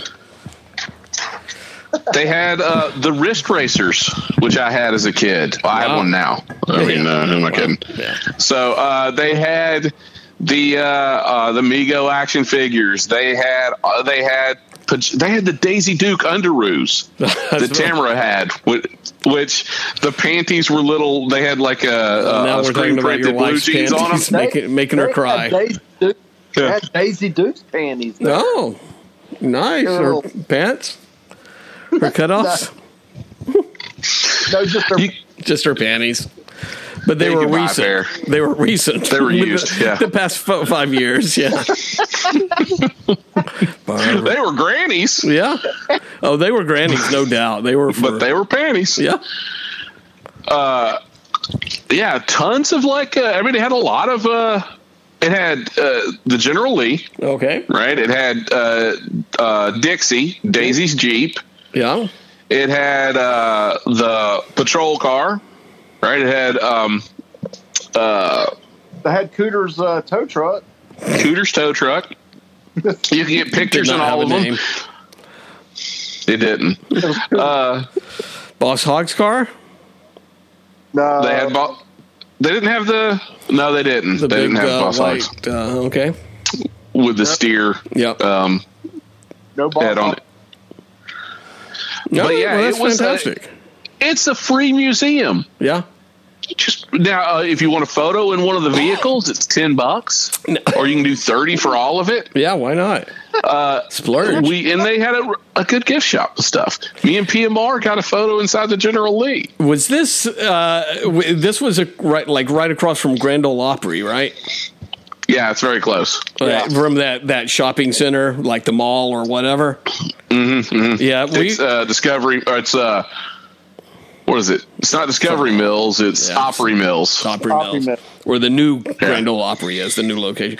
We Yeah. because Mm-hmm. we went to when we went to Nashville a few months ago or whatever, and we went to a tour of the the new Opry House or whatever, and I saw that there, and I'm like, oh my gosh! let- I was vetoed. It was three to one, so we didn't. They wouldn't go. take you. No, no one had any Oh. interest. But Brad, we got the car. We got the car. Got a picture of the car. Yeah? And, like they wouldn't let me sit on the passenger side of the car where I would look at least cool. They throw me in the back. seat. like you're a fucking prisoner. oh, look at the kid back there. I'm in the front seat. He's in the back. Yeah. Have you seen the photo that I posted? Yeah, yeah. Well, I, I thought it was Coy and Vance, definitely. Yeah. So the guy, I'm like, okay, this is going to be a cool picture because in my head, Yeah. you know, it's going to be in the drop. You didn't. You didn't tell, tell Brian to switch places with you and just give the extra ten paid bucks. for the I, I paid for the photo. Oh so I well, was there you, that the front. explains. Never mind. Forget it. You every No. right, Brian. Every right. So. I thought Brian would be in the driver's seat. Yep. Then either either I'd be in the passenger seat and Yeah. then they'd take a photo of us looking up like a head on, or they'd either let me like hang out the window and you know put my Right. hang up top of the roof, Sit know, on top. kind of- Yeah, sort of. Yeah. yeah, you know, sit in the window. If everybody did that. Yeah. yeah, everybody did that. No, the fucker puts me in the back seat. Yeah. I look like a five year old. Hey, uh, the little one's going to have like to go going, in the back seat. go fast, go fast, Daddy. The little one's going to have to go in the back seat there, buddy. You're going to have to tell him. What the fuck? There was a booster seat back there. At least he didn't make PMR use it. Back there. You're going to have to sit on that, kneel on that booster seat and lean outward so we can see you, son. and you know what? The door opened too, which Uh, very that's disappointing. Uh, I would Yeah, have liked didn't to see. Brian. Oh, try and I didn't get to through slide over the hood. I would have liked to see Brian Yeah. crawl through the window of uh, of the General Lee. That would have been good. like oh, Oh my god! Well, that's fantastic, guys. I mean, I would love it if you guys did a field trip, like uh, to to you know some sort of uh, nostalgic place, uh, you know, every couple of months or something. Yeah, that sounds good to me. Uh, here's the thing, Brad. We were in Nashville for four days. yeah. We went to Broadway, right? We went to the Johnny Cash Museum. We went, uh, or we went to the Grand Ole Opry. Uh, the we went, we went we went all these places. Do you know what? Head and Shoulders was the highlight of that trip. Uh, I would- Cooter's Garage. Uh, Cooter's Garage. I was going to say the uh, uh, bachelorettes uh, during the evening time, but uh, yeah, Cooter's Garage It too. completely. the wrong Cooter. No, he no he, he PMR took me to Broad uh, to Broadway at two p.m. you mean two a.m. right? No, two oh. p.m. Oh, okay. because the two a.m. is a little bit more hopping. I think. I think that's Yeah, I think it's a little more hopping. exactly. It took it at 2 p.m. 2 p.m. Man, it's jumping. Broadway's jumping Yeah. before rush hour. Oh. we we got to get him for rush hour. We got to get outside the perimeter before all. Well, if, Yeah, if- you know, my my uh, Nashville experience wasn't much better because the, I think the highlight for us was Odin wanting to go see the final resting place of uh, President James Polk. That's right. Oh That was the highlight for us was to see. Wow. You missed. I'm telling you, if you'd gone to Cooter's Museum, Yeah. the Cooter's I Garage, was right there.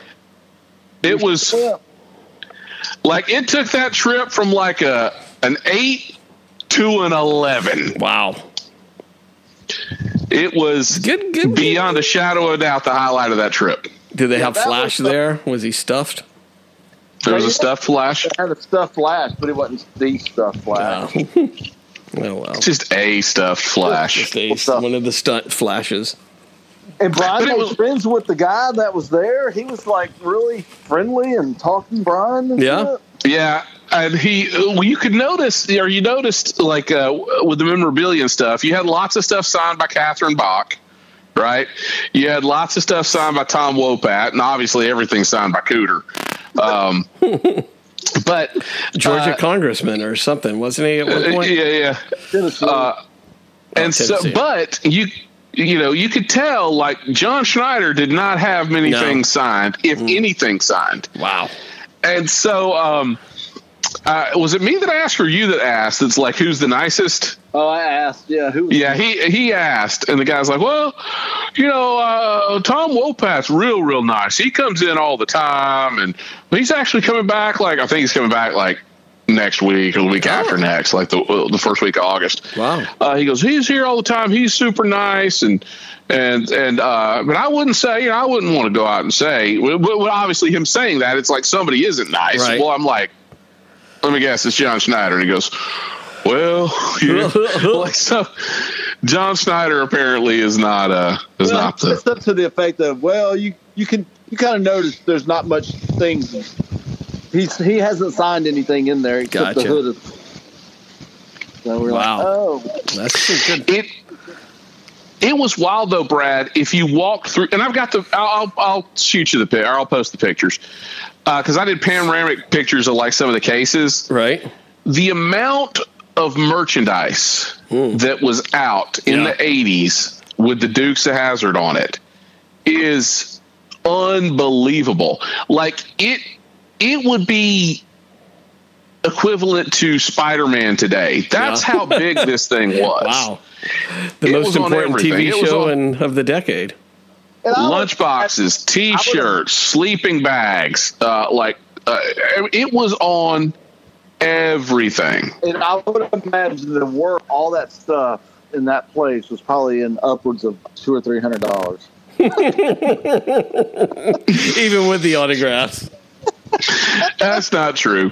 They brought it The, down. uh, that's not true. you know what? tell you firsthand, I'll, I'll 'cause buy I've got everything in here for two hundred. I'll give you a seven grand for the whole thing. Just leave the keys on the counter. Oh, Ben Cooter, The, uh, whatever his name is. I, I can speak to uh, personally. I've got the Bo and Luke uh, um, Mego figures, the little three and three quarter Mego Of figures. course. I've got the General Lee. You know the the the, the roof opened. Yeah. um, to put them in, and I've got that wrist racer. and he said because they had a case of those wrist racers, and I'm like, uh, I was like, too bad those things aren't for sale because I'd want one on the blister, you know. And he's like, those things go for about three hundred dollars each now. Like, uh, you rolling up like Boss Hogg now. You're like, rolling up like boss hogg. So yeah, I- There you go. that, the merchandise in there was it was or the the exhibits that was some some pricey stuff. There was some pricey stuff in there, but it it's wild to to you don't remember how many of these things existed till you you see, and it's like I've. Eighty percent of the stuff that, that was there, I didn't remember existed, and I'm like, "Holy shit!" There's the train set. I forgot the fucking train set. Or Uh, the- next time, the, let's uh, um, try to get some audio from it. next time we will definitely. We could have interviewed him. Could I mean, or just you know, talk amongst yourself. Oh my gosh, look, here is the blah blah blah blah blah. That's true. What I asked him when the uh, Hazard Days were going to come back, and uh, it's like a Hazard Fest. Right, right. He he didn't know they hadn't had one since 2019 because Oh, of COVID. fucking COVID. If you know, maybe do a Hazard Fest because Hazard Fest has all of them guys plus BJ and the Bear. Yeah, Whoa. maybe the podcast will bring it back. Yeah, What about the seven lovely five, ladies? five of the seven lady truckers. They're still not in the old folks' home. Not so lovely, but Uh, they said that the General Lee that we rode in, or that we took the picture in, well, they actually did the jump at uh, wow. Hazard Days in 2012, I think. yeah, they had a picture of it. Yeah. I mean, PMR did, was you know one uh, consolation maybe that uh, knowing that John Schneider was nailing some intern in the back seat of that car one day. Yeah, that, hey, you know, So maybe that back seat was just fine for you. Yeah. Ah, yes. Catherine Bach could have been back there. You never know. Never know. You never know. All right, well that's fantastic. We should have uh, led off with that. Well, we, we next time, Brad, we'll uh, we'll, we'll record. Yes, please do. We I know our listeners uh, lo- would love to hear about your wacky adventures. Dukes of Hazzard Museum. If you go to the Alf Museum next, then that would be something to. Yeah. Oh yeah. All right. I think that that wraps it up pretty well. Movie wise, I don't know what we have to look forward to, uh, but maybe maybe something. We'll have to find some sort of theme. Beetle. Beetle. What? Blue Beetle. Uh, August Yeah. 18th. Again, I don't know if we have something if that's to look forward to, but yeah, that that is a movie coming out. Yeah, we've got uh, next is uh, Turtles Oh, is Yeah. pretty soon. Pass. Uh, ha- oh no, next is Haunted Mansion. Pass. Uh, then Ninja Turtles. Then um, oof, Yeah, exactly. Meg, Pass. the Meg. Then Blue Beetle. Then uh, mm, Mm. then it's a uh, There we go. it's a bit. A dry spell. We're going to a dry spell. All right, PMR, you're going to have to think oh of no, a, a uh, theme the or Marvels. When is the Marvels coming out? Ugh. that's in November, I believe. Yeah. That's about All right, the time we'll go. probably record again. Oh, you know, we didn't talk about uh, Secret Invasion. Yeah. Is it over with? Uh, no, no, not yet. We got one Do left. it- we'll we do- got one okay, episode left. We can do a wrap up. How about that for next episode? We'll do a wrap up. Yeah. We got good observation of that. yeah. We got some- very good. Ugh. Ugh. All right. Well, Brian, why don't you go ahead and sign us out with that that lovely uh, nostalgic sound of the General Lee. Until next time,